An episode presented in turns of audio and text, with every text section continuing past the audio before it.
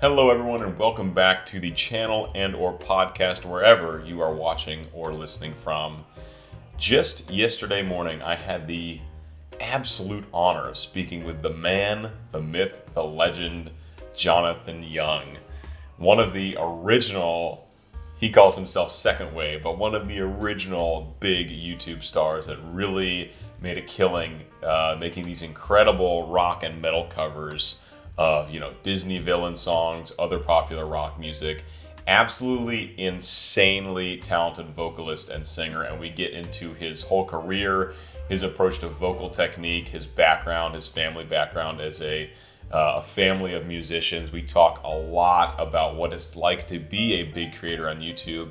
You know how you strike the balance between doing what you want to do as an artist, but also, you know, pleasing the audience that you've built up over all the years. It was really interesting to get his take as one of the big creators in that field. We're talking over 2 million subscribers on YouTube and has literally been on the top charts in the world for rock original rock music. So you can't talk to a better guy about, you know, what's happening in YouTube, how it's evolved over the years, and we get into all of that. Um, really cool guy, such just an immensely talented and smart person, and it was really cool to finally, uh, you know, really have a, a long one-on-one with him after having you know collaborated with him on projects in the past, namely uh, our cover of "Centuries" by the Bass King that featured Jonathan Young's absolutely insane vocals. So it was really cool, really fun, really a great opportunity to talk with him, and I really, I mean, I am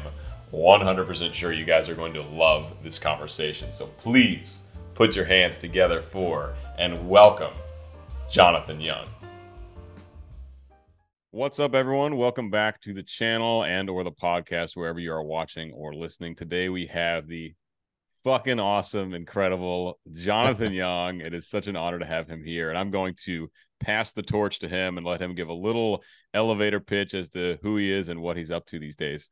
Hello, everybody. I'm Jonathan Young. Uh, you might know me from my YouTube channel, uh, but I've been making music on the internet for 10 years full time. Uh, independently built up 2 million fans doing cover songs, original music, um, songwriting, music production, singing, all sorts of stuff. Um, most people know me for my metal covers of songs from uh, nerd pop culture sort of stuff. Uh, but more recently, I've been doing a lot more original music. I have a fantasy pirate metal album called Starship Velociraptor that uh, has a little bit of a cult following now, and uh, and of course, uh, partnered with a couple video game brands and big franchises. I've I've worked with Dragon Ball. I've worked with uh, Beyblade, Magic the Gathering. Yesterday, I uh, teamed up with Baldur's Gate to to release a new song for their uh, new game release today. So doing all sorts of music content creator stuff on the internet constantly, and that's about it. Awesome, very nice elevator pitch. Thank you. I want I want to I want to get into uh, kind of what started it all, like pre pre YouTube, pre making your own stuff. Like, did you go to school for music? Do you have like formal musical training or what? How does that all shake down? Yeah, so I have a a super musical family. Um my dad was a choir director for many years and um my mom's entire family we would like sing christmas carols four part harmony every year at my grandma's house and stuff like that. So uh and uh, you know drummers and singers and guitar players in the family. Um so we uh it was always like a really integrated part of my childhood and I took classical piano lessons for a while as a kid. I actually took uh, cello for a while. I was in orchestra. Um, I have a cello somewhere in in my hmm. in one of my gu- guitar closets. um, and then um, I was in choirs. I took a bunch of music theory courses. Um, I am self taught on guitar and drums. Uh, but as many people, musicians listening to this podcast might know, it's if you, once you've learned like piano and music theory, it's uh, kind of a slippery slope to just start teaching yourself other instruments, especially if they're not wind instruments. Um, so uh yeah so i don't i don't take very much very much credit uh in terms of like i, I was very very lucky and, and privileged to have kind of a fast track with my family to to learn music super quickly and have it be a, a big part of my childhood. And i did i went to a music school um a music college after high school. And i was only there for a year before i dropped out. I was studying music theory and lyric writing. Um and my main uh like composition instructor like he like pulled me aside about halfway through the first semester i had like tested out of a bunch of music theory courses already at the college because i had taken music theory throughout high school and and been self self-taught on all these things. And he pulled me aside. He was like john just move to california and and just just do it. Like don't don't be here.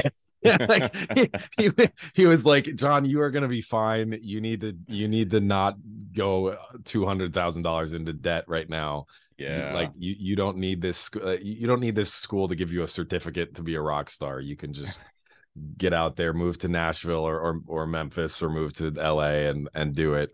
Um so i took his advice and i dropped out of college and uh played in uh played in dive bars for a while, trying to attract the attention of whatever record labels I foolishly thought would have scouts in dive bars in Minnesota. and when that, of course, definitely did not work, um, I started looking for uh, looking for ways to to make money with my skill set and started seeing people making cover songs on YouTube and I was like, hey, I could buy a I could buy a Canon DSLR for 200 bucks at Best Buy and take a crack at this and probably make some money and here we are. here we are. Yeah. Definitely made made a little bit of money doing that. yeah. So li- living on a prayer for a while and then you're like, "Hmm, let's let's think about it and find something practical that you can you can kind of yeah, pull off." It was it was always it was always very like it was always it was always very practical and calculated for me. I I, I I, wish that I had more of a like emotional sob story, but it's it's really just I've you know my family and my upbringing has been training me to be a a, a well-oiled music machine since yeah a very very young age. So I'm very lucky for that. What was the first project you put out on YouTube? it was a oh god. I think it was a pop punk cover of a Kesha song. and it was so bad, Peter. It was so bad. I didn't I didn't know I didn't know that you could buy like drum VSTs, like drum samples. Yeah. So I was like and I didn't have enough microphones to mic up my whole drum set and I didn't have a treated room. So I was like accidentally inventing sampling my own drum and I was like recording a single hit of my own like garage band snare drum yes. and like chopping it up in Cubase or something yeah it was man I I learned real quick though. I I learned um but yeah the first couple covers I think it was my third cover that um really like like blew up the career. I think I did a Kesha cover and I did a Katy Perry cover because I was seeing everybody do like back then in like the first wave of YouTube cover artists, it was all like doing genre swapping covers of pop songs back then. Yeah. Okay. Back in like 2013, it was like Taylor Swift would come out with a new song and there would be like 10 different they would be like within a week or or two weeks it was like acapella version acoustic version rock version. It was like and, and now it's it's weird now because like the internet has kind of decentralized everything and like back then people were still listening to the radio um yeah. but now it's like the the the same kids on the internet who were listening to my covers don't even know what's in the pop song zeitgeist so i'm glad i got out of doing pop songs but yeah it was a Kesha cover, a Katy Perry cover, and then I'll Make a Man Out of You from Mulan.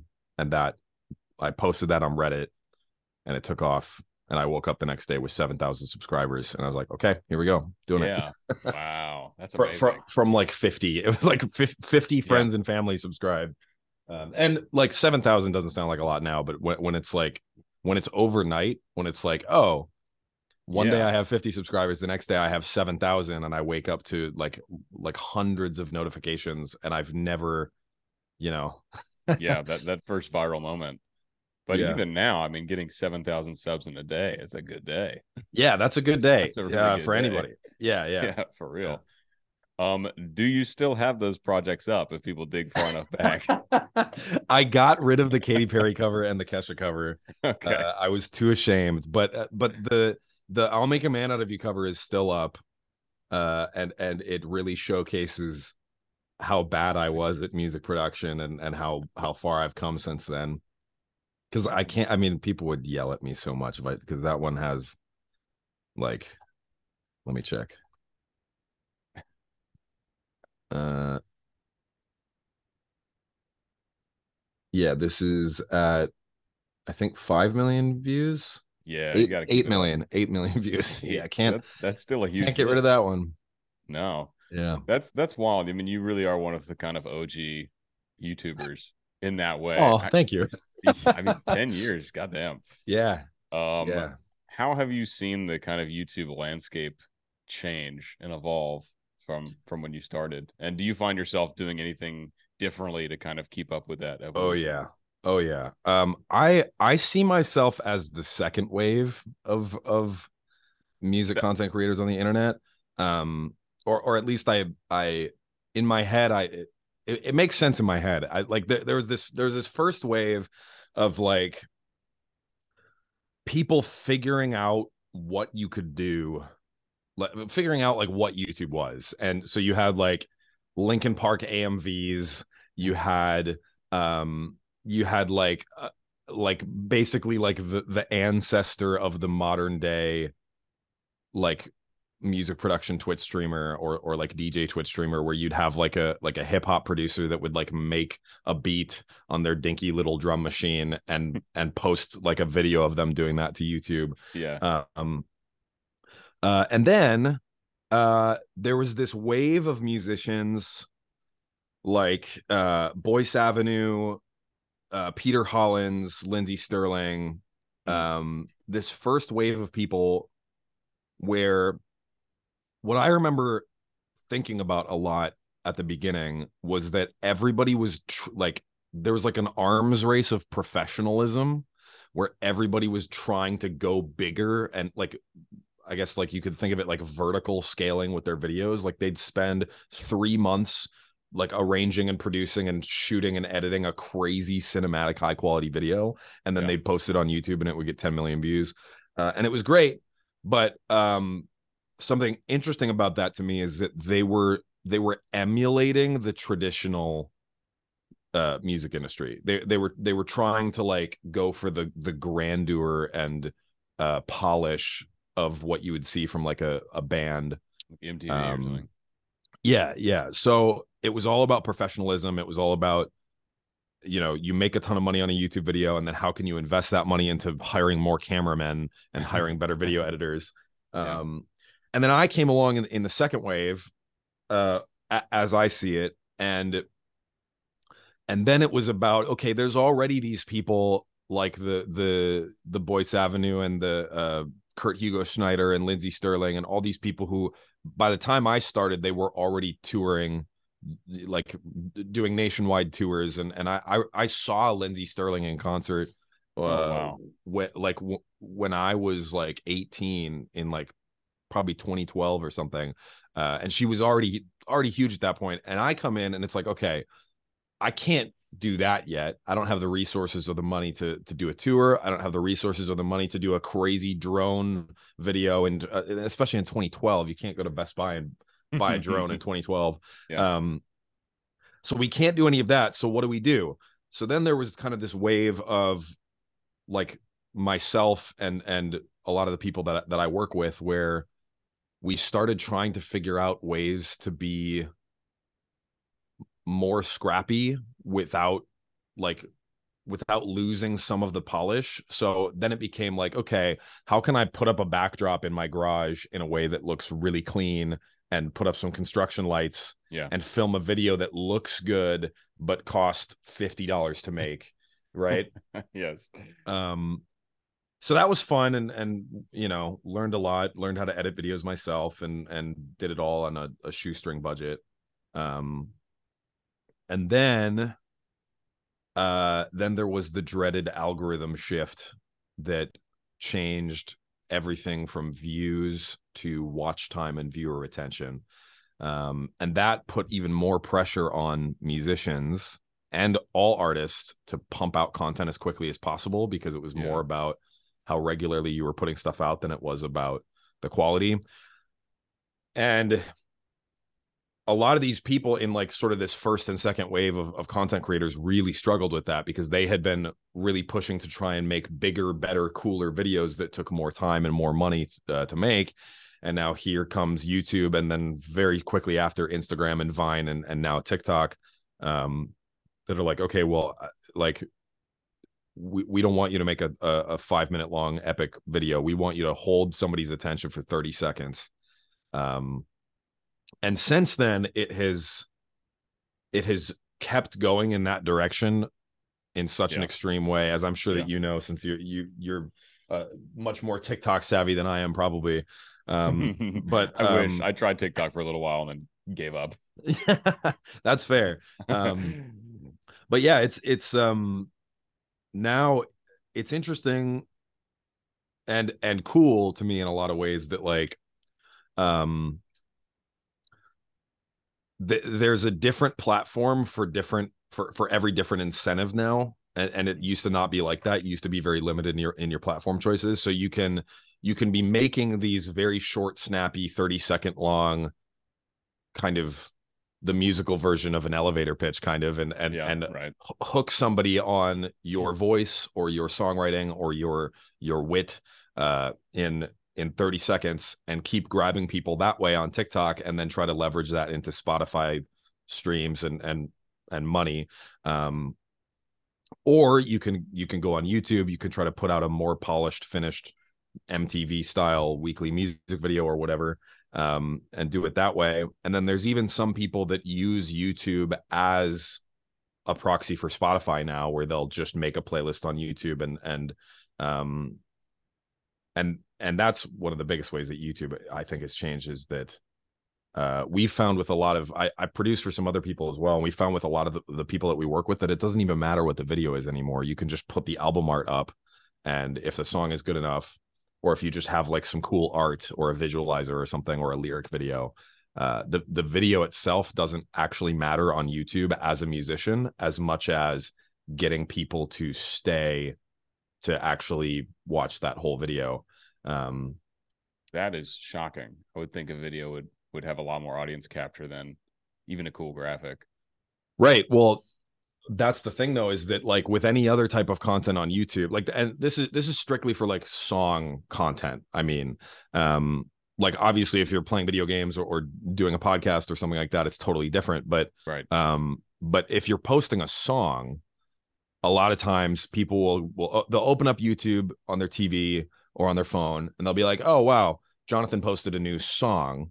They they know it's a song because they know that i only post songs so they'll put it on and then they they're not looking at it they're just listening. Um so in that way they're kind of using youtube as a stand-in for spotify and then your goals end up really changing where it's it's less about making a compelling video edit and less about doing this crazy grandiose um drone shots and cool editing and stuff and more about just get them to click on the thumbnail and then Yeah. have a good song and then you're set um and then of course there's there's twitch and all these other things and um Yeah. yeah it's it's crazy man like you really have to be you really have to be smart uh about like how you're what where you're aiming your content because every platform is going to like digest that content differently and and the Totally. meta game of of all these different platforms and how they're changing like now like uh shorts like youtube is trying so hard to be tiktok that it's normal uh normal videos on youtube are really not doing as well this Yeah. e- even just this past year it's changing Yep. so So when you're approaching a new song, do you? I mean, like writing a hook in a song has been around since music has been around. But Yeah, have yeah. you had you have you found yourself more trying to get something in those first few seconds that really hooks the audience. Yeah, I I think about that a lot. I I uh, my team and I sometimes call it a TikTok moment.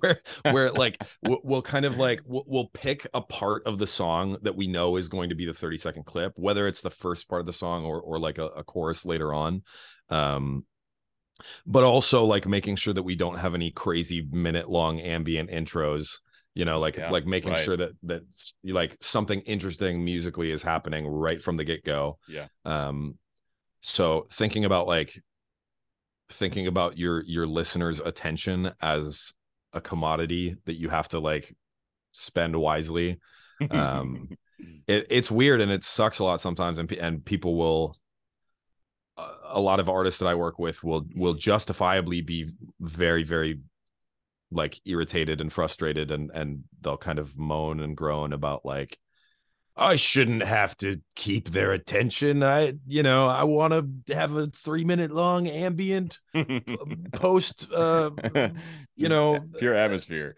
Yeah, p- pure atmosphere for three minutes before the the the rock music comes in or, yeah. or whatever. And it's like, well, yes, in a perfect world, you'd be able to express yourself however you want uh, uh, uh, and, and, and you can you you can do it you still can do that yeah, you are allowed but, to do that. yeah like that was always allowed but like you're complaining because people don't like that.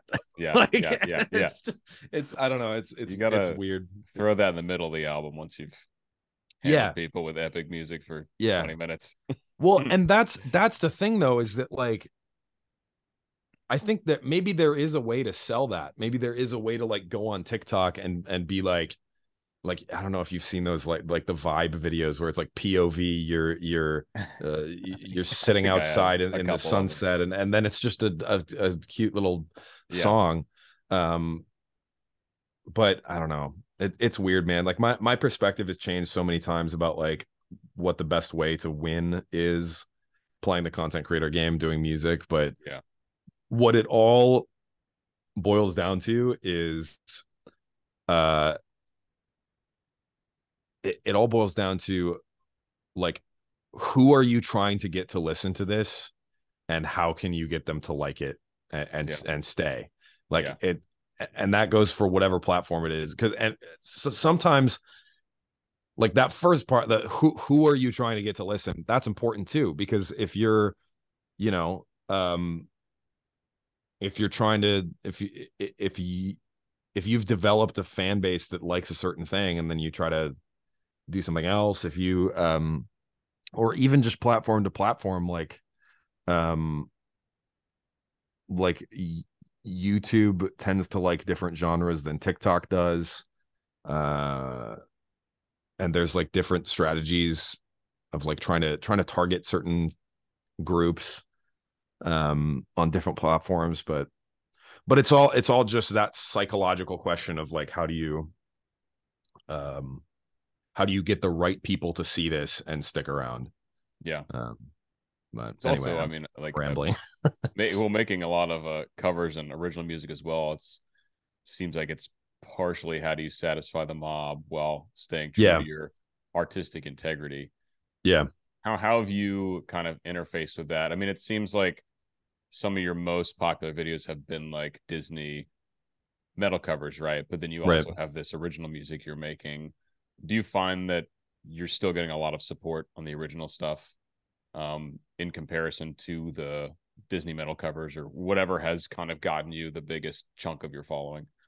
Yeah, it's it's actually changed throughout my career. Um, and I think part of why it changed is because I'm I'm not as naive as I used to be about how to approach releasing original music. Uh, but the internet culture also has changed. Like at the beginning, like I do enjoy doing Disney covers. Um, I like Disney songs; they're really well written and and usually like melodically interesting and all these different things. Lyrically, really well written. Um, so I like doing Disney covers, but for like the first half of my career, covers were 100% just I need to please the mob and make money. Um, and I was always like super transparent about that. I would like occasionally, I would occasionally like lose focus and cover a song that wouldn't be as popular, but when it came down to it, it was always okay. Like what, what choice of cover song is going to do the best with my anime and Disney loving fans. Yeah. Um, but then a lot of those kids kind of, um, just to speak to my own fan base, but I, I hope that people can like think about how this could kind of apply to other fan bases as well. But like, what I feel like happened is these teenagers who are listening to Disney covers and AMVs and, and anime openings on on YouTube, they grow up and then they then they watch critical role for the first time and they start playing d&d and they start listening to uh they start listening to bardcore music and they like it's there's you can kind of like trace like the the the zeitgeist of like this age bracket of kids growing up and and how their interests are kind of evolving into uh into different spaces because what ended up happening is like I would release original music that would flop all the time because I was treating it like, oh, well, this is just my original song. But as soon as I started treating it like this is my original song that has a video that reads like an anime and my fans love anime and there's there's characters that are kind of like Disney characters and the lyrics are written kind of like a Disney song and the music mm-hmm. is kind of like an anime opening and the branding like like it's not just a, a, a, it's not just a binary between originals and covers being two types of content and i i used to get that wrong it's more about like if i know that my fans love disney if i know that my fans love anime how can i how can i dress up originals in a way that will hook that group of people Yeah. right um and i didn't know how to do that for a long time and and starship uh, the Starship Velociraptor album that I did in 2021 uh was like the first time where it started to click and I was like, "Oh, there's a way where I can maneuver here and make the original music really like clickbaity to my to my fan base specifically." Um and now more recently we're we're doing like like some folk sort of bard Dungeons and Dragons and adventure kind of music. And when we when we stop to think about like what do we put in the thumbnail? How do we like how do we write this in a way that it'll make D&D fans click on it because all of these same anime and Disney people who who found my channel are now listening to sea shanties on TikTok. How do we Hmm. uh how do we weaponize that? You know what I mean? Yeah. Um, so, uh, and now because of that, covers are actually really doing badly for me lately. Um, really interesting. Interesting. yeah. Um, and I, I think part of it, part of it is because I leaned into that change a lot, and I started as soon as I caught wind that my fans might like a sea shanty for many of the same reasons why they like Disney and anime music. Yeah. Uh, because we're all nerds. Um, Yep.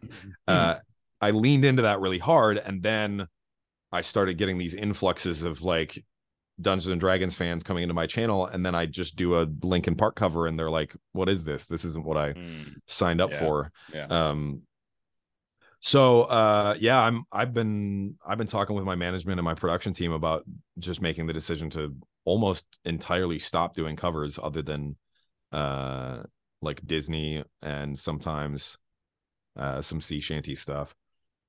Yeah. But- Well, you're at that. I mean, you're at that level now for sure, where I think you can fully probably branch into doing your own stuff, which I assume is kind of the end goal, right? Oh yeah, Like, Yeah. Fully fledged, like purely original music that that does just as well as anything you've ever put out there. Yeah.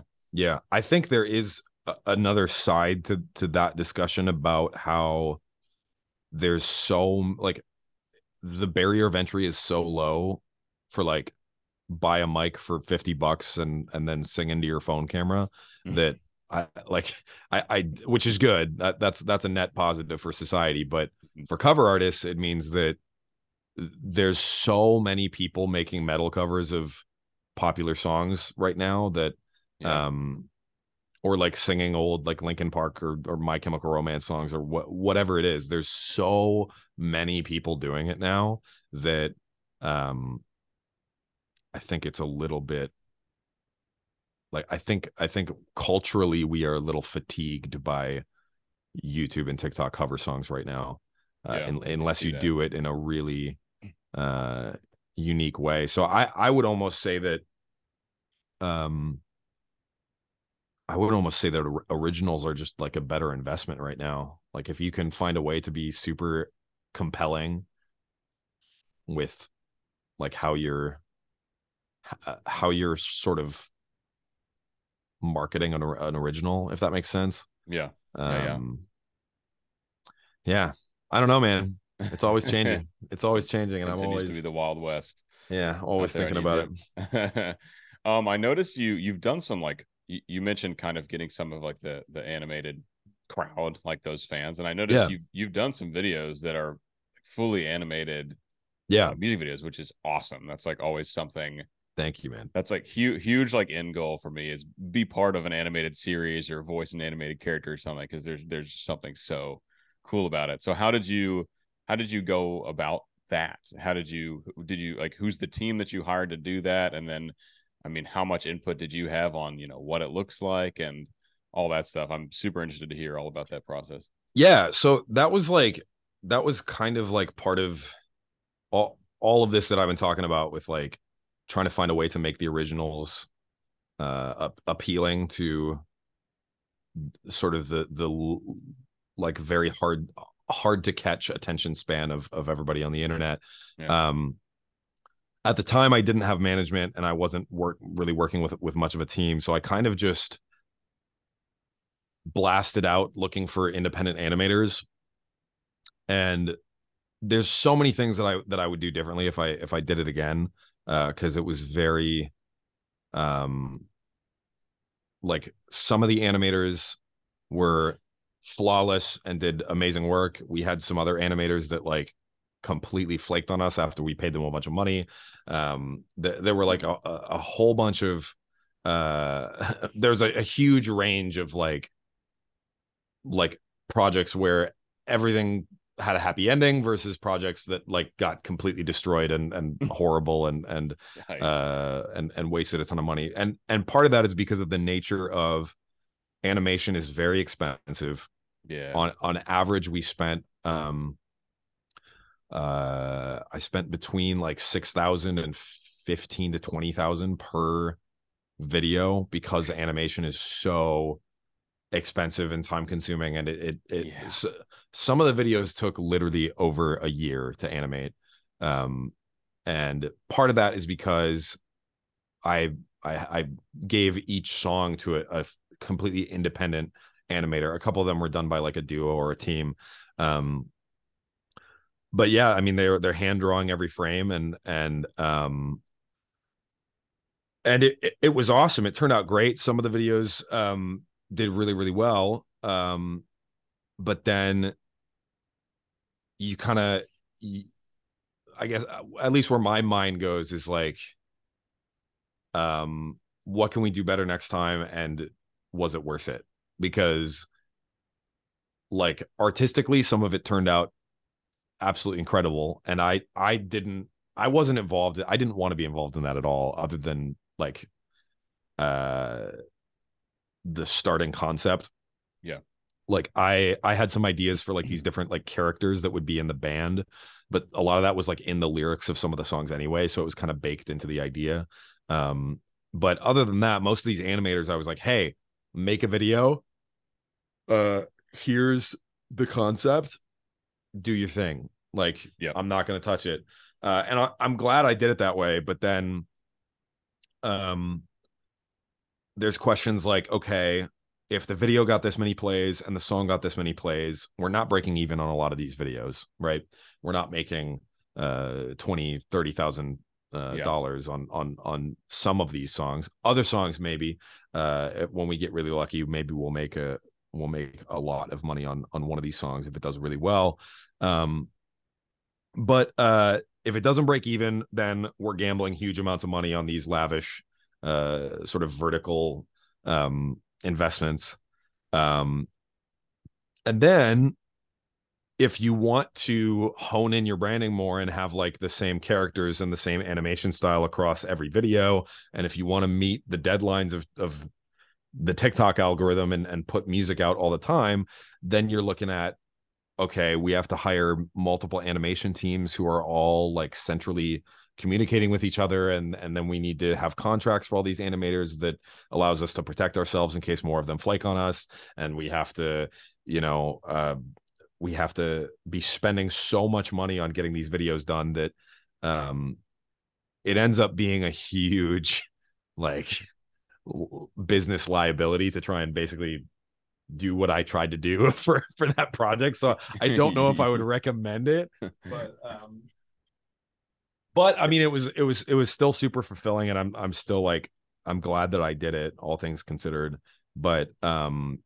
I'm trying to come up with ways that I can kind of have the same aesthetic uh in terms of like having like super super cool and unique characters that kind of tell this story visually throughout the song without spending twenty thousand dollars on a yeah. on a fully animated video. So th- then it becomes about like, can we do like an animatic? can we do like like still images of these characters that we kind of turn into like a sort of a we do like a video made up of like gifs or whatever. Mm-hmm. Um so we have different ideas like that, but it's yeah, it was a it was a crazy project, and some of it paid off, some of it didn't.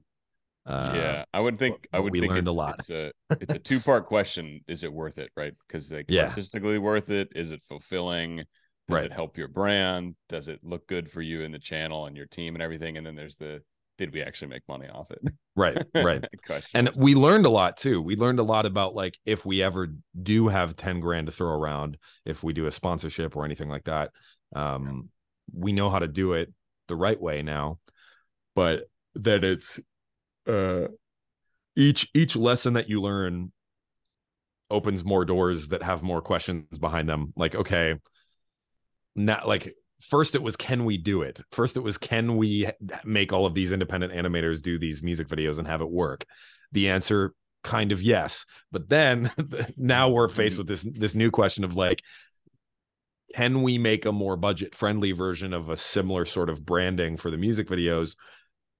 And then the follow-up question is will the fans like it? Will will the yeah. fans still um are we losing the magic that captured people into blasting those songs if we don't do the full animated video yeah and there's there's only one way to find out you know um but yeah, yeah it's, I, it's wild I would think these these animation projects, especially when you're talking about getting them done faster and hiring more and more people so you can like churn things out faster.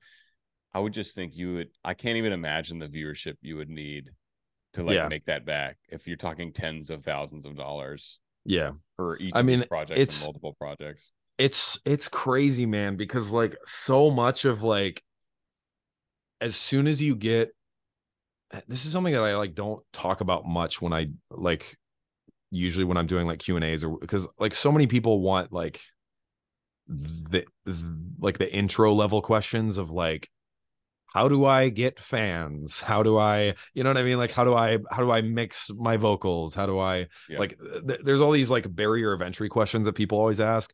But then there's this like next level of questions that you hit of like, how do I decide which of my large project investments are worth it when I when answering that question requires me to kind of put whether it's a, a, a money value or some kind of quantifiable yeah. value when I have to think about like branding. How much is my branding worth to me? Uh, yeah. My uh, production value. How much is my production value? Like, because for example, sorry, this is a crazy tangent, but no, um, go for it.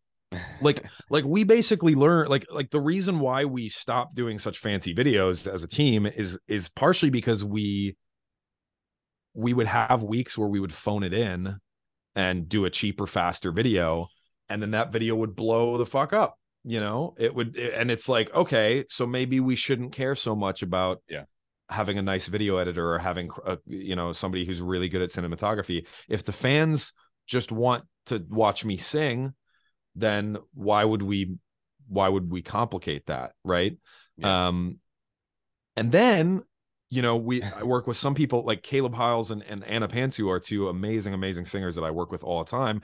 And half of their videos, uh, all of Anna's videos and half of Caleb's videos, it's just uh, like a, a cute little like art piece of them dressed like the character or the the style that they're singing in, and then lyrics.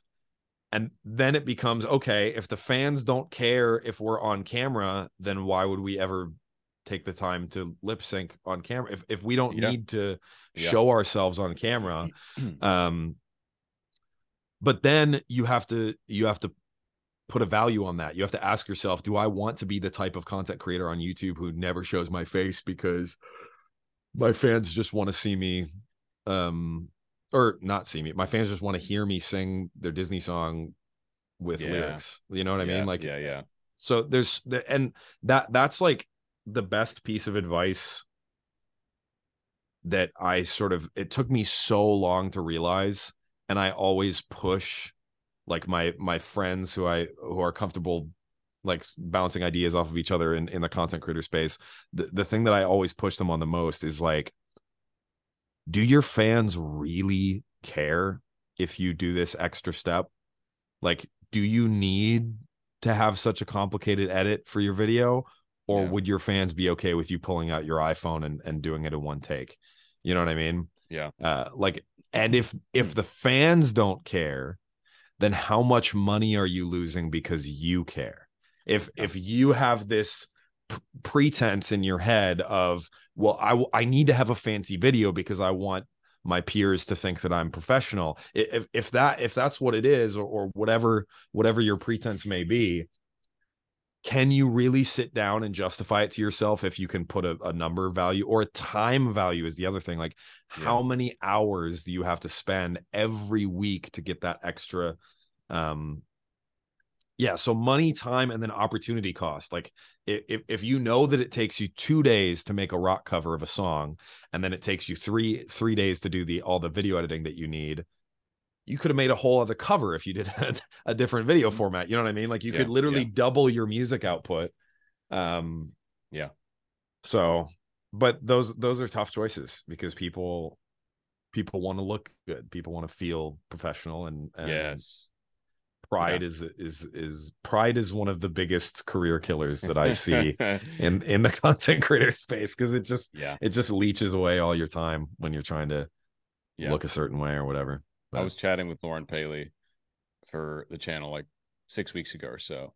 And she was talking about how she was thinking about like upgrading all the quality of her stuff. And I was like, Yeah. Lauren, it's working now. Like you pull out your iPhone and your videos go crazy. I was like, do Yeah. not upgrade until you need to. Like, Yeah. if it's if it's working, because the second you go from a raw iPhone video to a whole process behind it, like like Bobby's videos on TikTok, for example, he'll, Yeah, he'll yeah. do he'll do like the and he's been vocal about this, so I feel comfortable saying it. He'll yeah yeah it's a whole thing. He'll like record in the studio and he'll go back and lip sync and make it look like it's a raw TikTok video, which a lot of people do now.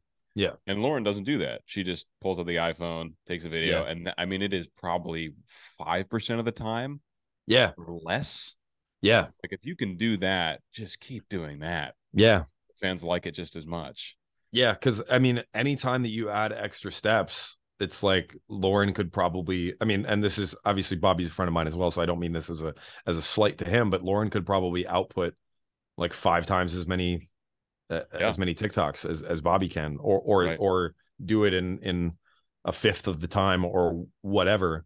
Um, and Right. sometimes like, what's it worth to you? You know what I mean? It's like if if if you because then i mean the, i guess the the trade-off uh, this is my mad scientist content creator brain like goes off any anytime somebody like poses sort of a hypothetical like this because then the question is um and i've mentioned this to bobby too and and a lot of the other people that i've worked with um that's just a question of tiktok output but you can't really make money natively on tiktok so then yeah. In addition to the question of how much time are we spending editing our TikToks, how much time are we spending uh, on production value for our TikToks?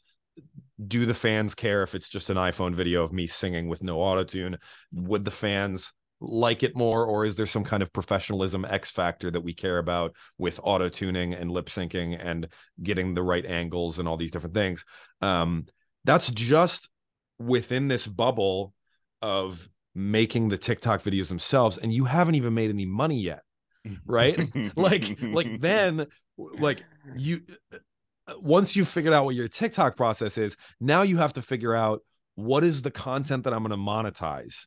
Am yeah. I going to put out because um, for musicians I'm I get a little heated about this sometimes. For for musicians uh, basically my perspective is that if you are a content creator on the internet making music and you're not putting out at least one song a month on Spotify, you are literally just throwing money in the toilet because because uh, because there's there's uh at, at, least if if your content is you singing or you playing an instrument or whatever yes, this is this do, do, doesn't apply to obviously the main the main thing yeah if, yeah. if you're doing reactions or podcasters or or, or right. interviews or whatever it's obviously a different story yeah. but um but if your content is you singing or playing guitar or something but but then you have a whole other bubble of like perfectionism and, and branding and and all these things because i know singers and guitarists who and, and i'm sure i'm sure that some of these people that that you you've talked to from TikTok are the same way, where um, they could they could literally record a voice memo on their phone of them singing like a siren, uh, you know, Irish uh, folk song or something, and and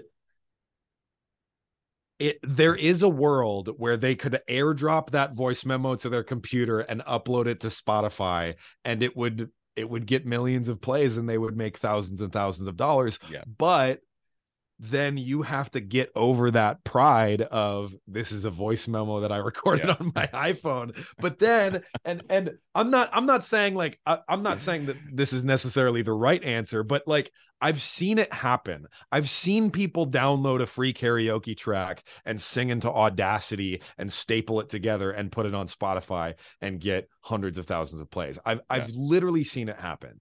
Yeah. So if the fans don't care, then what are you losing because you care?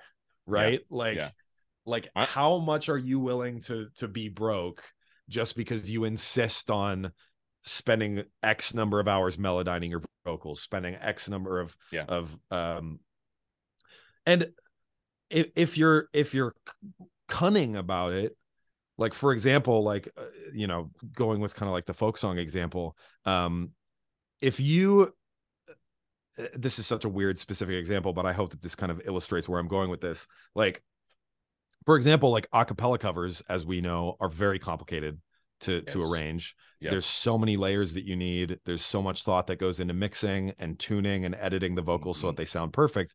But there's also like for example, if you're doing like a sea shanty song, there's a way that you can be kind of uh sneaky about cutting corners with stuff like that. Like let's say you're, you're doing an acapella sea shanty cover you could literally just kind of like stand in the back of the room and soon may the Wellerman come. You could just like you could shout all of these different harmonies and not tune or edit any of them. And yeah. at the end, it like you'll you don't have to do any melodyning. You don't have to do any uh not really any mixing. You just kind of stack layers of gang vocals and and sing all the different harmonies. And it would probably sound sick because yeah, it it's would. you know what i mean? Like it's because it, it sounds like a crowd of people singing all these different harmonies together. Yeah. Um and that that's like what i what i mean to illustrate with that is that like you can come up with ways to kind of cheat the process and push content out faster that is unique and fun and sounds professional and and yeah. polished while skipping a lot of the traditional music industry okay i have to hand edit 50 different vocal tracks before i can post this tiktok it's like yeah well yeah, yeah. somebody else has just posted 10 mm. tiktoks and three full so- spotify songs in the amount of time that it took you to to to make one piece of of right. content and I don't mean that as a jab at people who make very polished content, but the reason I get so heated about this is because I I personally know a lot of people who are so convinced that they have to make very polished content and they're broke as fuck. yeah. and and and and they're mad about it and they're mad about it right it's like it's you like there, both, there yeah. Is, yeah. you can't have both if you want to make the super polished professional content then you can't be mad when you're wasting too much time and yeah. not able to keep up with the algorithm um that's so funny someone literally yesterday asked me what a soapbox of mine is and i talked about that thing yeah. you can't be angry about both sides of the same coin yeah you gotta pick one yeah and stick to it um yeah i've thought a lot about um, making like really simple covers of stuff because yeah. like my my solo work is opera. Yeah, like that's my main thing is being a professional opera singer. That's my main goal. The YouTube, although wonderful and like very legitimate as like financial support now uh, as a secondary thing, but opera's the main thing, and I definitely don't have between those two things. I and being in the bass gang, I don't have the extra time to make really high quality yeah covers and put them out. Um, but I'm like learning guitar, and I'm thinking once that gets good enough, just doing like really simple acoustic yeah. covers and just singing like country music. Yeah, there's like even there's even like you could like go on Fiverr and just like pay somebody fifty bucks to just track the, the one acoustic guitar track. Oh, I can you. do it now. One of one yeah, of yeah. Um, my buddy uh George Washburn is like one of uh, one of the great like up and coming guitarists in Nashville plays yeah. studios, goes Hell on tour. He's fucking awesome, and he, he would do it in a heartbeat. So like that's another yeah yeah for sure another option. Um, I did I've done one really high quality music video, and I don't regret it, even though like it flopped as far as the stats are concerned. But I yeah, made a yeah. cover of Enemy by Imagine Dragons. And I incorporated like my dubstep production background, and I incorporated the bass singer stuff, and I incorporated some opera stuff, and I raised fifteen thousand dollars for it to do it with like a full wow. on professional production company, and it is my absolute crowning achievement. Sick like, as a musical artist, and I and I watch it, and I'm still so proud of it. And it flopped, but I'm still so happy I did it. But like. I can't keep doing it. right, right, like right, I right, can't right. do it again and again. Right. But like, I'm very proud of that project. You know. Yeah, that's awesome. I mean, you know, part, sometimes you just got to do it for yourself. You yeah, know, exactly. And but you got to know when you're doing it for yourself. You know what I mean? Yep. Like yep. you, you gotta, you gotta, like, you gotta be at peace with. Okay, I did this for myself, so I can't be mad if yeah. it if it doesn't do well. I totally you know wasn't cool at the like you know the, like the first the first couple yeah. weeks. Yeah, just like stomping around like how are people not seeing this? This is yeah. But now you know a year later in retrospect, I'm like I'm still very proud of that. Yeah, yeah yeah. Yeah no that's awesome. Yeah i've i've definitely had projects like that as well but um but yeah it's it's tough man. Like you uh, it, it's basically like deciding like what your priorities are you know? It's it's as much it's that's as much like is. a soul searching thing as it is a because everybody's so like reductive about it. Everyone's like, "Oh, the, I hate the algorithm and uh, the and uh, being a content creator is miserable. It's so shallow. It's just trying to clickbait everybody's attention span." It's like you're not wrong, but what's like what is what is the alternative? You know what I mean? Like what like like you want a record label to just like get down on their knees and beg you to make your your your passion project and yeah. and then yeah. like and then you go on like that that's a pipe dream and yeah. and and record labels suck like record labels are are uh with very few exceptions incredibly predatory and toxic so like like there isn't any better option for you other than to be an independent content creator trying to ride the waves of the algorithm yeah um so so basically what it boils down to is like either you can hang or you can't hang. You know what I mean? Like, yeah, like yeah. either like take advantage of your autonomy as an independent content creator and do something with that, or stay mad and stay broke. You know yeah. what I mean? Like right. you can you can have your day job and and uh you know make your money and then make your passion projects. That was yep. always allowed. Um, but you know it's you gotta if you're mad, you got to ask yourself, like, you got to ask yourself about your own pride. You know what I mean? You, you, you got to be like, oh, well, uh, maybe I can admit to myself that I wanted, I wanted people to like me for this, and I yeah. wanted to make money for this. But now, since you're bringing in these sort of selfish, uh, non-artistic motives into your art, you know, no one's entitled to pay you for music that they don't like. No Yeah. one's entitled to give you attention for music that they don't like. And if Yeah. you don't get the attention or the money, You're right. You know, Again, you kind of got to pick one. I don't think there's full artist in any kind of like commercialized medium. I don't think there's any like full artistic freedom. right. Like well, you can get kind of close, but there's always Yeah. going to be some angle to to make more money or to make sure the video is successful or whatever. Right. And yeah, I don't know. It, it's it's just it's such a weird topic because it's like it's like because like for a while I was trying to make like radio rock music, and uh, and I kind of hit this point where I was like, I'm okay with making. Uh, I'm okay with having a lower ceiling. Like I'm okay with limiting the maximum am- amount of money that I'll be able to make for my music. Uh, if I can not have to make radio rock, you know what I mean? Like I like Yeah. I, I would rather make like a like a, an album of original sea shanties, knowing full well that my audience, my target audience is smaller, and the most money that I'm gonna make is gonna be five million streams per song, which without a record label and without a, a ton of employees is actually a, a crap ton of money for one person. no um, kidding.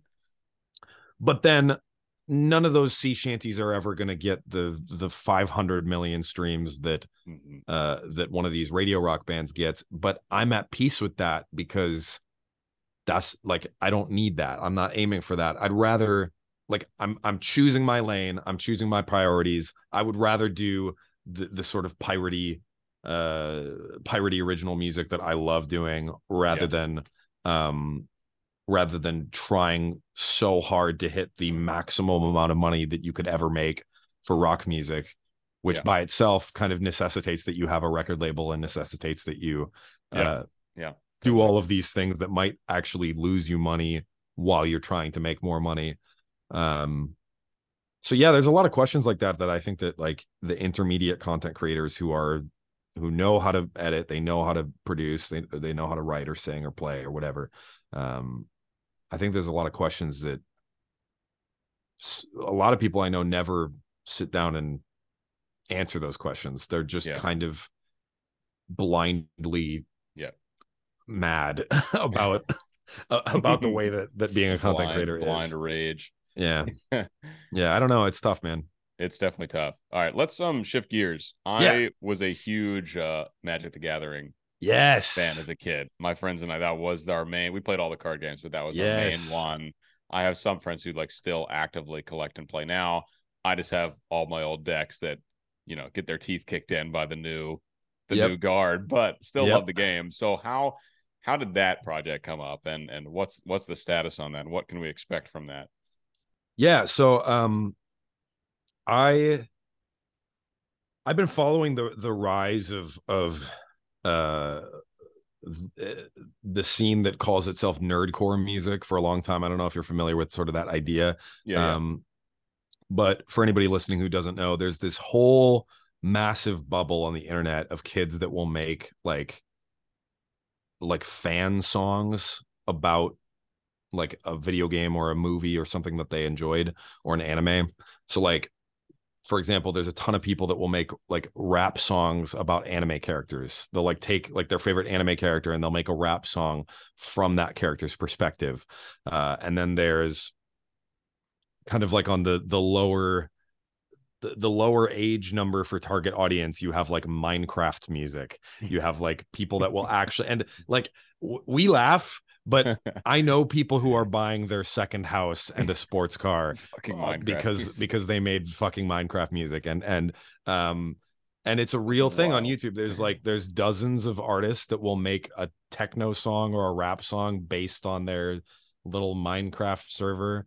And or somebody else's minecraft server. That's i mean Yeah. uh, there's so much internet lore to unpack to explain to somebody who doesn't know about any of this stuff. But the point is you, you- you're making songs that are inspired by an existing intellectual property like a, a video game or something. Um and i started to see people that were making d&d songs. Like basically like they'd play Dungeons and Dragons with their friends and then they'd make a song about their character or they'd make a song about uh, an adventure that they went on or something like that. Um, and I started seeing more and more stuff like this happening. And and the, a good friend of mine, uh, Gavin, Miracle of Sound, um, was doing this thing for a while where every time a new video game would come out that he liked, like say Diablo or something, he would make an original song that kind of feels like mm. um, feels like Diablo. Cool. Uh, and some of these songs end up being like hugely successful on the internet to the point where like Gavin made uh I talk with Gavin about this a lot. Gavin made like a, a Viking folk song uh based on the Assassin's Creed Viking game and it became so overwhelmingly popular that first people thought that it was in the official game soundtrack and then people were making covers of the song that were like blowing up just because the song itself was so popular that, that there there's certain people on TikTok where a big part of their career only exists because they made a cover of a Assassin's Creed Viking fan song that Gavin wrote. Um and and and then Jesus. finally it kept getting I think it's at like like 80 million Spotify plays or something like that. God. Something ridiculous. Um wow. and and then it got so popular that now there's a whole wave of kids on TikTok who experienced this song somewhere that wasn't on Gavin's official channel and they just assumed that this song was a genuine Viking folk song from the 1200s or whatever. And and and it's gotten so out of hand that mm-hmm. Gavin will get accused of lying when he says that he wrote the song. so like j- just to illustrate like like making making songs that are inspired by video games or inspired by anime uh, or or whatever is incredibly lucrative right now if you target the right people, like the right audiences and the right crowds and niches. Um, and I also love Magic the Gathering. Uh, so um, I am friends with a couple of the designers and staff members who work with Wizards of the Coast for Magic the Gathering. And so I basically kind of like I basically just hit them up and I was like, hey, I think that we should do this. Mm-hmm. and I, I showed them, I was like, look, there's people making hundreds of thousands of dollars on the internet making songs about your properties. Yeah. You know, th- yeah. there's people getting millions of, of play. Like, so I, I sat down with like some of the influencer marketing people and I was like, look, like you guys your job is literally to to handle the influencer marketing for for for these brands. And these are influencers and they are doing like marketing for you yeah. by making songs. Let's see if we can do something like this.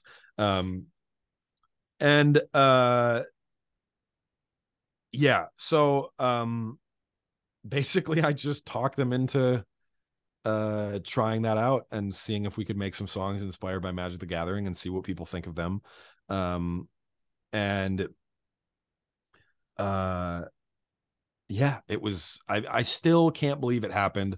Uh we got to work with so many crazy amazing musicians um and we got to write songs about some of the some of the most pivotal story moments of of all the magic the gathering lore that's come out recently.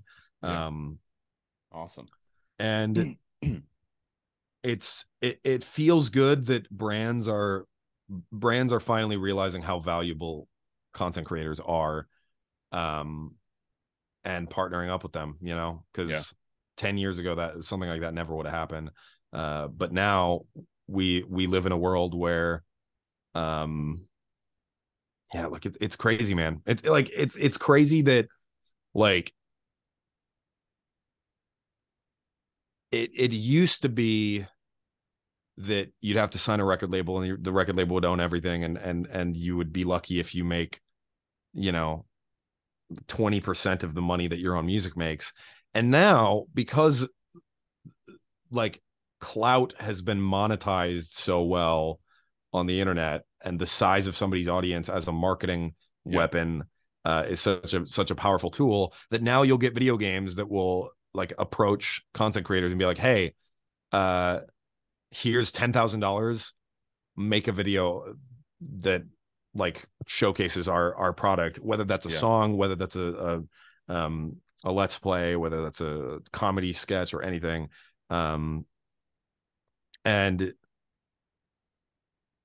i think it's worth adding to that that session musicians I, obviously you know this but session musicians and like jingle like like composers or whatever like the type of people who are doing this who don't have clout usually get treated very badly by the industry. Mm, like the the people who get paid to make a soundtrack for a video game uh or the people who get paid to to record guitar for a, a video game or or write a sea shanty for a fantasy game or whatever usually those people do not get paid well. Usually they do not get very very many royalties unless you're super famous and unless you're uh unless you're you know who was it who did the, the doom soundtrack? Mick gordon? Um uh un- unless you're one of these like very recognizable names but but that's kind of what i'm getting at is that like it's the recognizable names who get paid well because Yeah. they can leverage the fact that they're recognizable. So it's it's kind of like uh in some you, you could see this as a bad thing or you could see it as a good thing but like instead of trying to get your degree in sound design or whatever it is that you're trying to do and then pushing a resume to a game company and hoping that they pay you minimum wage to make sound sound effects or or, or score for the, for their game or whatever you can kind of just do whatever you love on the internet in a way that's smart enough that you get some clout Yeah. and then come back to that same company once you have clout and be like hey I have 200,000 fans. Pay me thousands of dollars, and I'm going to keep the rights to this music because you're not paying me for the asset itself. You're not paying me for the song. You're paying me because of all of the people that I can bring to see this song. You're paying me not because of my musical skills, but because my music skills are a vehicle for you to get more exposure and Yeah. fans. So the the whole the whole formula of how musicians can make money from these brands is completely flipped. Um, if you're able to take advantage of social media in the way that I have. Yeah. I know that was a really long answer you were asking about the Magic the Gathering thing, but but that, that that's basically the idea, right? Is that like like they, they weren't paying us because they wanted songs to put in the game. It's a card Yeah. game, right? They were right, paying right, right. us because this is like a a, a marketing uh it's Yeah. an amazing marketing project, right? right. Um so we don't have anything else in the pipes right now with Magic the Gathering. Um the you know, I don't I don't follow everything that's going on in that in that corporation, but I know that um they're always trying different things and and experimenting and and um and what I do know I that's not something that I would really talk about publicly. Um but what I can say is that there's nothing else in the pipes right now, but I have nothing but love and respect for everybody at that company and and of course the company Cool. itself. I still play Magic constantly and I am always ready uh to pick up the phone if they decide that they want to uh take another crack at doing some music stuff. Very Um cool. but Awesome. yeah. Awesome. I want to talk a little about your just like your singing and your voice. Yeah. This is such a big part of you know what I talk about and cover on the channel. Um, Yeah. like you definitely to me sound very much like a natural bass voice. Like that's Yes. where your bass voice sits. But you have obviously learned how to uh A, you've you've learned, you know, the the some subharmonic kind of technique that you know you used in the the cover of of centuries that you did with the bass gang, which is awesome. And you've also learned how to really extend your upper range. Yeah. Do this kind of metal, you know, rock belting kind of stuff with all that grit. How did where did you kind of start on the singing? And did you just find that your voice had a natural affinity for the metal stuff, or did you actively pursue it? And going off that, are there things in your voice that you work on and are trying to strengthen? Or have you kind of, you know, found your lands with your voice and really just like lean into those? Yeah, um that's an incredible question. Um I uh I definitely like hit a wall when I was a lot younger uh, of having a natural bass voice. Yeah. Um where I'm sure like as you know, like there there aren't very many spaces in pop culture where natural bass voices are like welcomed uh unless you get like typecast into like you know singing opera or singing villain songs or Yeah, or or which is like niche, very niche. right right like like like okay i'm you know i'm gonna get typecast as the guy who always plays the villain in broadway musicals because Yep. that's the only way that i can, can I'm always fu- I'm always know? the old I'm always the old man or the bad yeah yeah yeah guy in Um, opera. yeah so uh, um and then of course there's rarely any popular singers like on the radio or or or whatever um who have lower voices again unless you're getting typecast unless it's like a, a super like baby lock them doors you know like it's pretty much only Yeah, country music. yeah it's like country music but like very like sort of uh, romantic masculine coded kind of yes. country music um so uh, but then the one of the only other places where deep voices are kind of welcomed with open arms is heavy metal music um Yeah.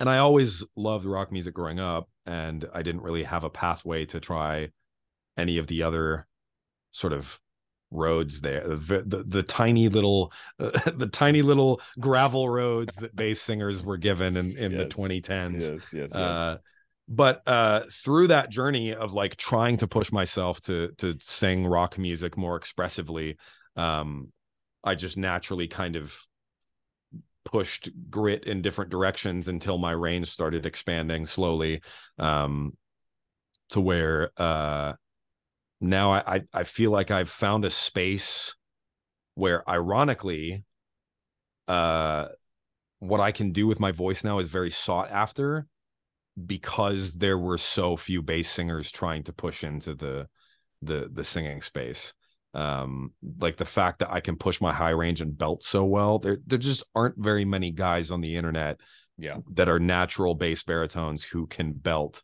uh and enunciate properly in in their higher register Yeah. um and part of that uh, like because a lot of these a lot of these bass singers um they have the choir background they have the the broadway bra- background or whatever and and they're incredible singers but then belting and enunciating over a heavy metal song is completely different than Yeah. uh shaping your vowels for for choir music or or broadway music or, or what have you um so i feel like i kind of like accidentally backed into a corner that ended up kind of being like where I built my my kingdom. Yeah. you know, Yeah. it's like okay, like there's nobody else trying to do this with this voice type and with this style of music. Uh I'm going to be the one to to absolutely like pave the way. yeah. Um as far as things I'm trying to work on, um I'm trying to work on my mixed uh my mixed range. Um for anybody listening, it's it's kind of when you you sing with like a, a hybrid between your head voice or falsetto and your chest voice. And it's a really weird part of your register to control that's a lot easier to control if you're a tenor.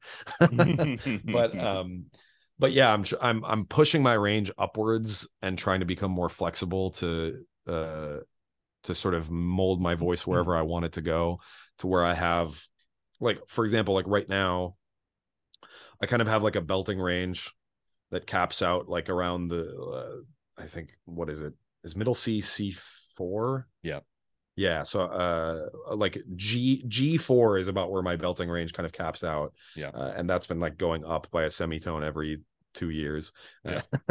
Yeah, but, that's, uh, it's, it's, it's, it's a but then um then like above that like maybe like an octave above that i have like a falsetto range but it's like a very distinct flip Yeah. um of, like once i get past that g g4 or whatever um then it's like okay i'm in falsetto now and i'm strictly in falsetto now um so i'm trying to like i'm trying to manipulate my voice better to create kind of this hybrid mixed voice range so that i can kind of transition better above the belting without being super falsetto-y Yeah. um so that's one of my main goals cool. i've been trying Um, to trying to push that upper range As far as grit, when you first started, um, it's the kind of singing that's often very taxing for people who are just Yeah. figuring out how to do it. But it's something I've said. I've never called it like a healthy method of phonation. it's not yeah it's but- not I have called it. You can learn how to do it somewhat sustainably. Yeah. Um, so that's the word I like to use when describing people who are really good at it. And I've cited you a number of times on my channel as someone who Oh, can, thanks, man. yeah, man, who can like, Yeah. you know, reliably do it for a, a big studio session. Yeah. You know, and, and not completely destroy your voice. So like what what was the learning process like and how did you kind of experiment and learn how far to push it, you know, before you're like, okay, I have to not sing for three days afterwards or Yeah, it's I definitely did not learn it in a safe way. I definitely would not I would not recommend the way that I learned it cuz w- what it is is for for anybody listening who's who's familiar with like the different types of your of your throat, it's uh it is a false chord grit. You are like legitimately like yelling and clenching your throat while you yell yeah. uh while you're phonating uh, it's very it's like it's it's those the false chord muscles that you if you get into an argument with someone or if you're you're shouting at your dog to not eat the neighbor it's it's that part of your throat that you're clenching and it's Yeah. why your throat hurts if you're yelling at somebody like that um but uh yeah like pacing myself and not trying to not trying to go on tour uh and do it every night is really important. Drinking tons of water and and knowing when to stop. When i feel like i can't sustainably hit the notes anymore i stop come back tomorrow. Yeah. um and then through literally like a, a decade of slowly basically i learned it through belting. I learned it through like which you should not do by the way. Like it was basically like oh i'm trying to sing this rock song that's like a little bit out of my comfortable range. I'm just gonna push harder. And that's like like the number one thing that you should never do when you're trying to learn how to sing. singing, yes. um but that that is how i accidentally learned when i was a stupid kid who didn't have enough uh, Yeah. vocal training.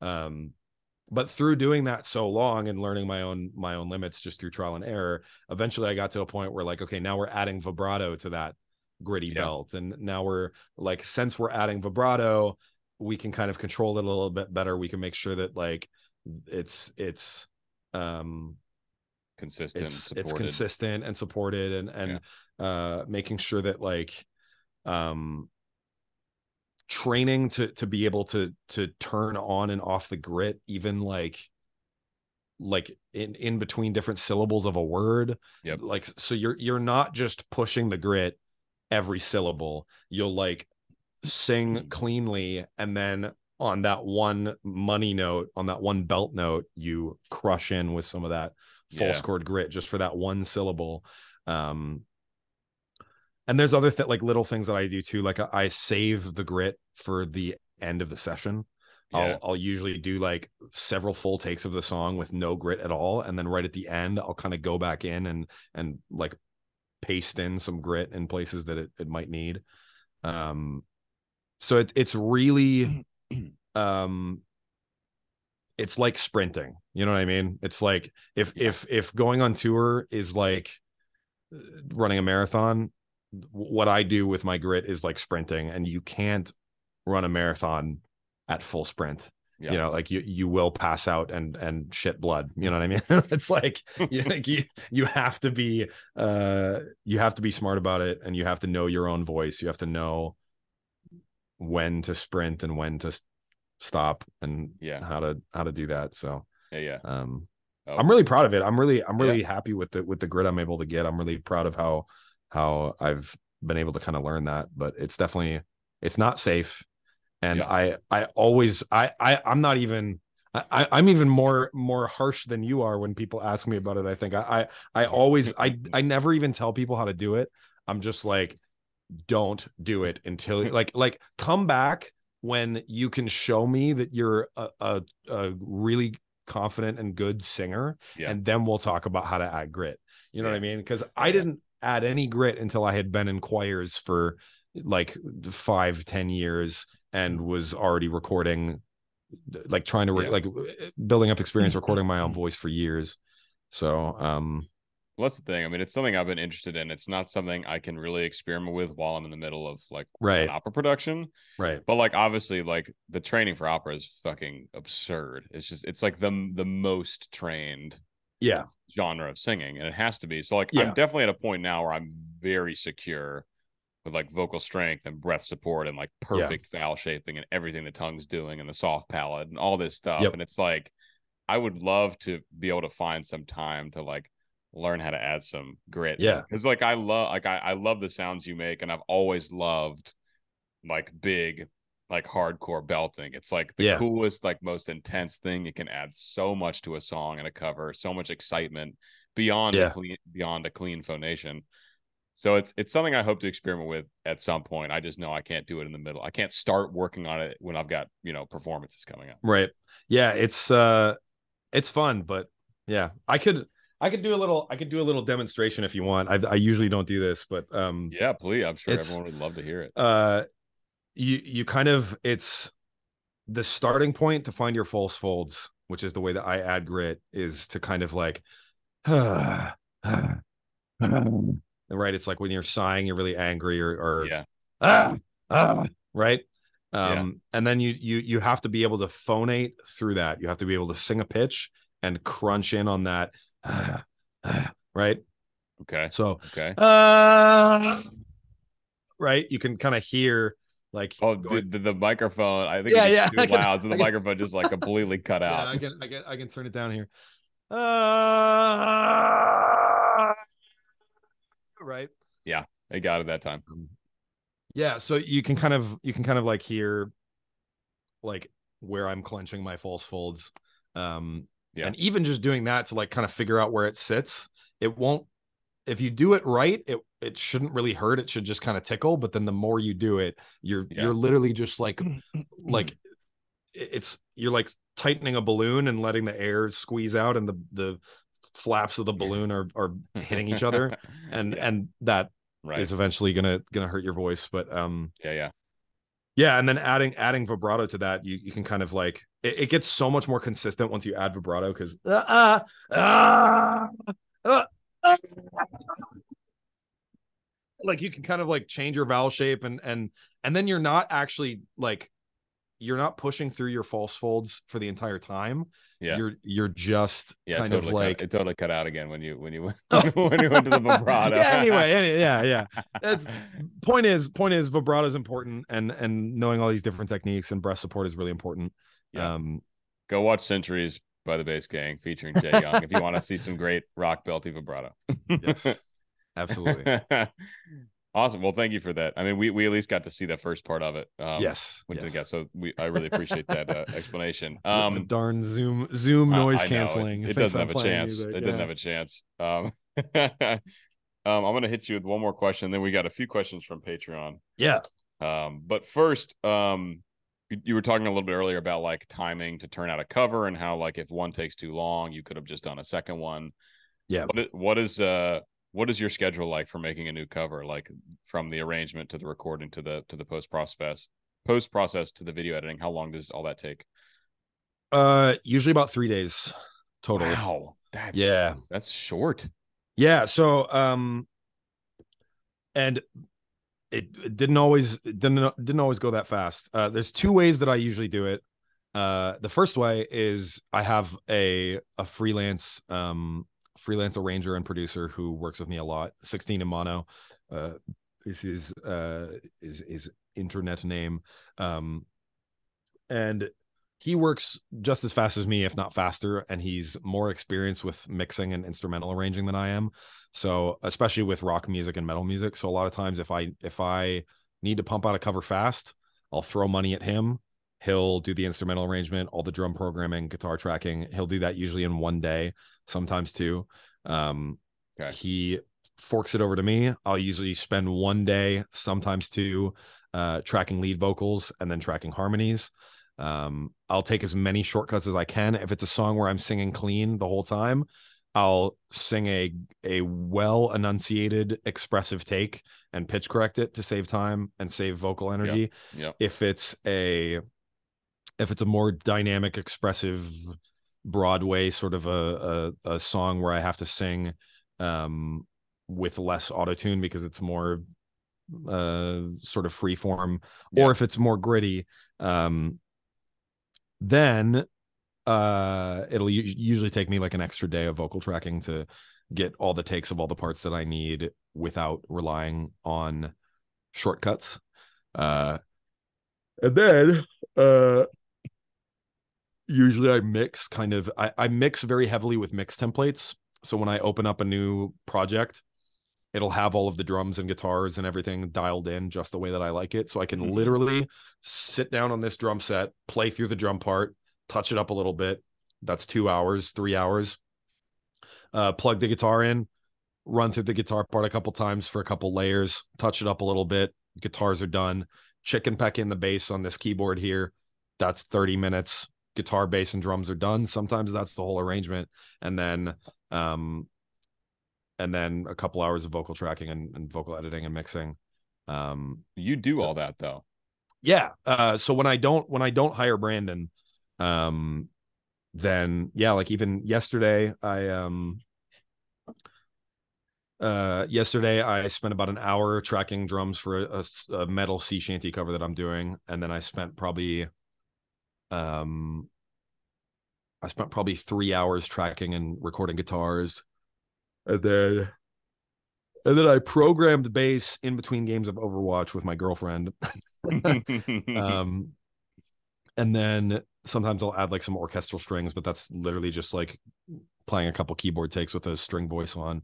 Yeah. uh a big part of it for me is picking the right plugins because if i have my perfect drum setup dialed in in my computer then i'm never wasting any time tweaking it. I'm just Yeah. playing the drums with my settings already dialed in. Same with guitar. I'm never messing with guitar tones. I plug in the guitar. I play the guitar part into my perfect tone that i've designed for my template and Yeah. then it's done um and same with vocals i never spend any time vocal mixing because my settings are already dialed in by the time i'm tracking um Amazing.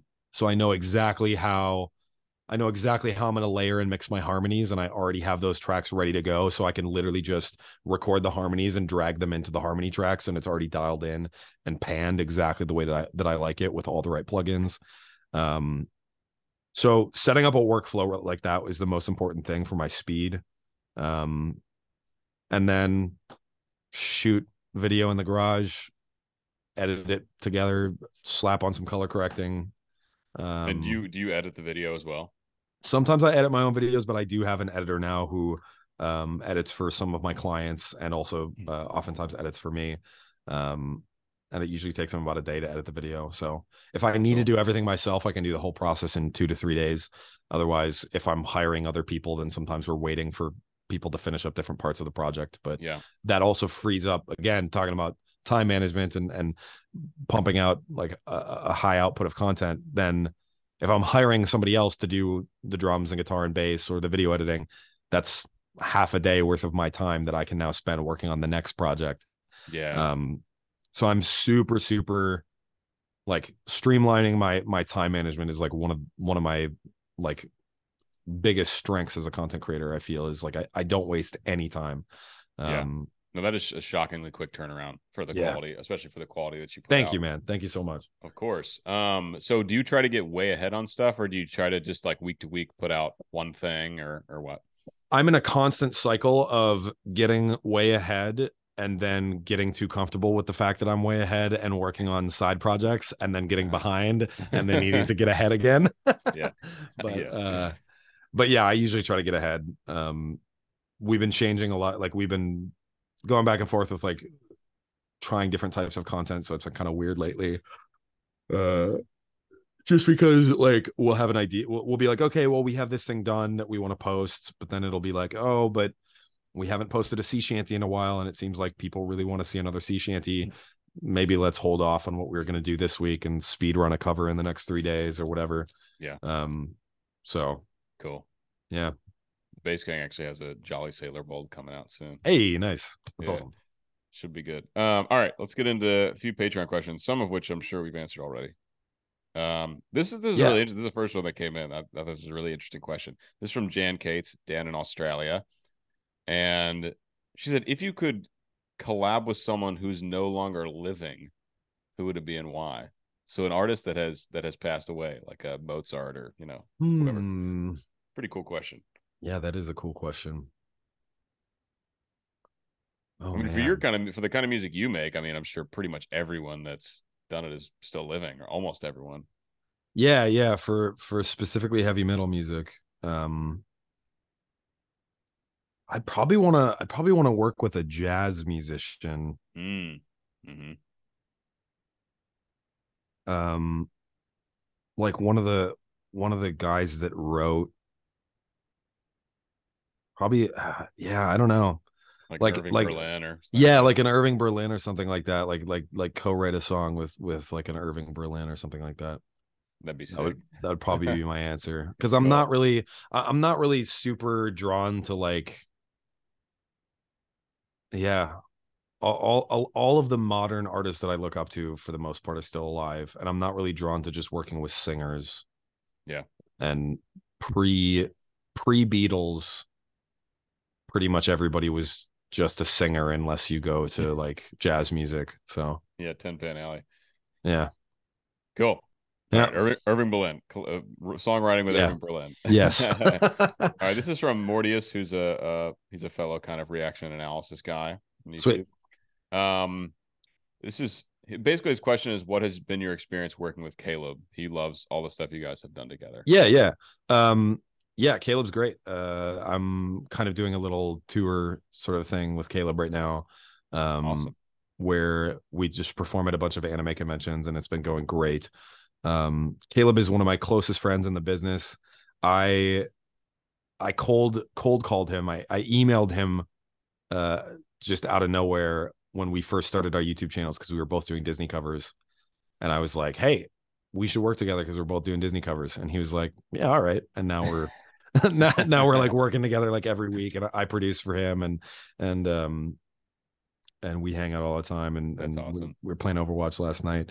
Uh but but yeah, he uh he's he's one of the best singers I work with. He's incredibly smart. His um his like vocal inflection and his instincts with like singing are are really on point. Um and we understand each other really well as collaborators to the point where like I'll I'll like I'll, I'll arrange something and just be like Caleb here sing, sing this verse and I, I I can just kind of like throw stuff at him and and and not I can always trust that he'll kill it and do Yeah. exactly what you know what what I would have wanted him to do awesome. um and I I hope that he would say the same of me because I'm producing a lot Oh, of his know covers I'll, now. have, I'll have to get him on the channel and ask him. yeah yeah yeah yeah. cool. Um, okay, this is from LKH. It's just her uh her username for Patreon. Um, dream project you want to do but can't yet. So can't instead of haven't. So I guess like something you want to do but just don't have the means for. At the moment. Yeah. Good question. Well, I'm very lucky to be able to say that I think all of the all of the projects that are my, my dream projects for the most part, I do have the means to do and I am slowly trying to do them. That's awesome. Um but uh let me think. I I I had I had some delusions of wanting to make a show kind of in the same veins as like Metalocalypse or or something like a Yeah. uh, like a Yeah. musical sort of a show. Um yeah. Um I do yeah, so like doing some kind of like a musical like storytelling sort of Broadway style. I think that Broadway Broadway as a format has not integrated well into the internet yet. And I think that like like why hasn't somebody made I mean, I'm sure people have tried, but like why isn't it more commonplace to basically make like like port Broadway musical style media into basically YouTube Yeah. format. You know what I mean? Like why why aren't people making like musical short films more often? You know what I Yeah. mean? Um I think that'd be fun to try. Um uh but in terms of in terms of can't do yet, there's not much that I can't do yet. Uh, yeah, but The fully probably animated show is a yeah, full, fully animated show is a good one. I you think. need like a few mil Yeah. to burn on that Yeah, at least. yeah. I had I had an idea for a show, and I was actually working on a pilot, but it it wasn't. It was it was very. It was a very like first draft sort of an idea. It was very Yeah. like Metalocalypse meets Deadpool, sort of a fourth wall breaking Yeah. musical show. But yeah, Maybe someday. yeah, It's a good point about the musical theater translating online because it could. I know why opera doesn't, mainly because opera, it's because it's unamplified. It's just Yeah. raw voice against orchestra. That is the magic of opera that is only in opera. and the room, to, like the acoustics of the room. Yeah, it's it's Yeah. just supposed to be captured live, and you can't you can't tell what's amazing about an opera voice other than like technique, but you can't tell size of voice Yeah, like how it interacts with the room without microphones that you get you get that live that's why opera companies never hire virtually you have to sing for them you can get through the pre-screenings virtually but you have to sing for them in the house to get hired yeah, so i know why opera doesn't translate but musical theater is all amplified so that like totally yeah. could work i think Man, that's so that's such a mm, know we've already been talking for an hour and a half here, but that that is such an interesting like talking piece to me about like because uh, many times I'm like super vocal about like how I feel that the internet is like a really big net positive and and f- for artists and for musicians but that's Yeah. really interesting to think about like how there are things like opera that like you just can't like really put on the internet properly no um and and that's not to suggest that like we're losing that but it's definitely like since it's not monetizable on the internet there's definitely like a, an element of like how do you get people to to care about yeah. how special that is you know? You have to get people in the space. Yeah. That's what most opera companies are working on. Yeah. Is getting people in the space because a lot of people that do find it are pretty sh- stunned and Yeah. shocked and amazed and become super fans. Yeah. But just not that many people find it and it's harder and harder to get people out. Yeah. like you gotta i mean you have to have a gun to someone's head just to get them to click on a link. Yeah much true. less have them get in the Yeah. car and go to a theater. Yeah. Um so there's a lot of work to be done there in the opera world but people do find it you know? Um there's this big fear that like once the old people die they're no more opera fans. But the thing about opera is it just takes people a while to find it and to appreciate it. But there are always new fans coming Yeah. up and then you know they'll be the old people and they'll die and then there'll be more fans coming up. It's just an older generally older more mature people yeah. take a liking a liking to it because it does kind of take a sort of patience. There you know Yeah. it's pretty long form performance most of them um, Yeah. it's it is a really it's a fucking cool art form though i'll say that. I would yeah yeah yeah. That's incredible incredible. Yeah. all right we've got one more. We we answered the question part of this which was uh how much practice does it take for you to achieve your high notes or does it come naturally? So we we pretty we, Yeah. squared we squared that circle um and so this is really just a comment from i the guy named isaac he says i've been watching since you started your journey and i especially love your disney villain covers so that's from isaac awesome hell yeah thank you Isaac. all right. Um, that is going to wrap it up. So thank you all so much for tuning in. It's been an absolute joy. I feel like this is a really wonderful chat. We just yeah like absolutely man so many so many cool things yeah and like behind the scenes, behind the curtain about like the industry and what big creators like you are are up against. So really, really insightful. I think people are going to really enjoy it. So before we sign off, any final words to the fans, the audience, young creators, whatever you want to say? yeah um get out there and do it you know there's so many so many kids and and